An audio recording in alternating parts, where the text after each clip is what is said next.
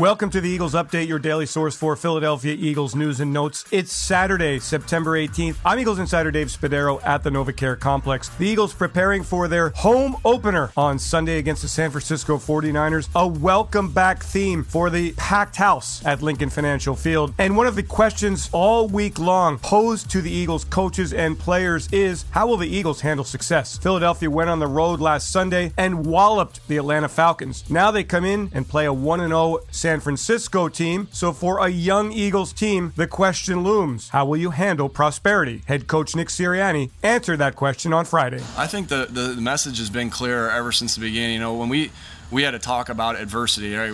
You kind of think somebody asked me about, do you have a talk for each thing? And I kind of said I do, but we had to talk about adversity and when adversity hits, um, because it's going to hit, right? And how you handle that. And what are the things that you really believe in that you double down on when adversity hits well that's the same thing when you're when you have success too it's got to be the same mindset so and my message to him was if you stick to you know the things that you really believe in and you double down on those things you really believe in connect compete accountability, football IQ, fundamentals, um, and you double down on that. No matter if you win or if you lose, you're going to set yourself up into to be good shape because we know those are the things that help you win and lose games. So that's been the message.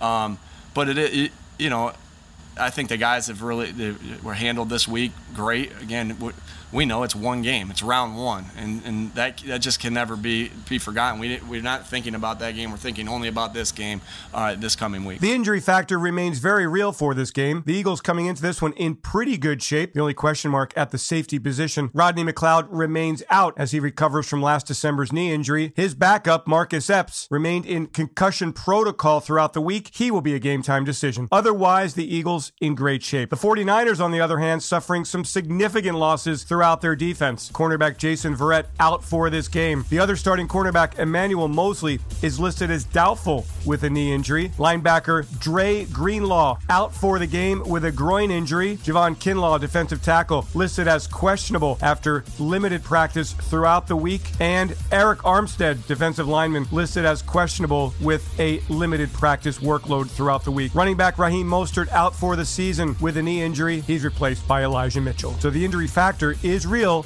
Can the Eagles take advantage? I'm Eagles insider Dave Spadaro. Thanks for joining me for this Eagles update. Have yourselves a great Eagles day. Fly, Eagles, fly, and go birds!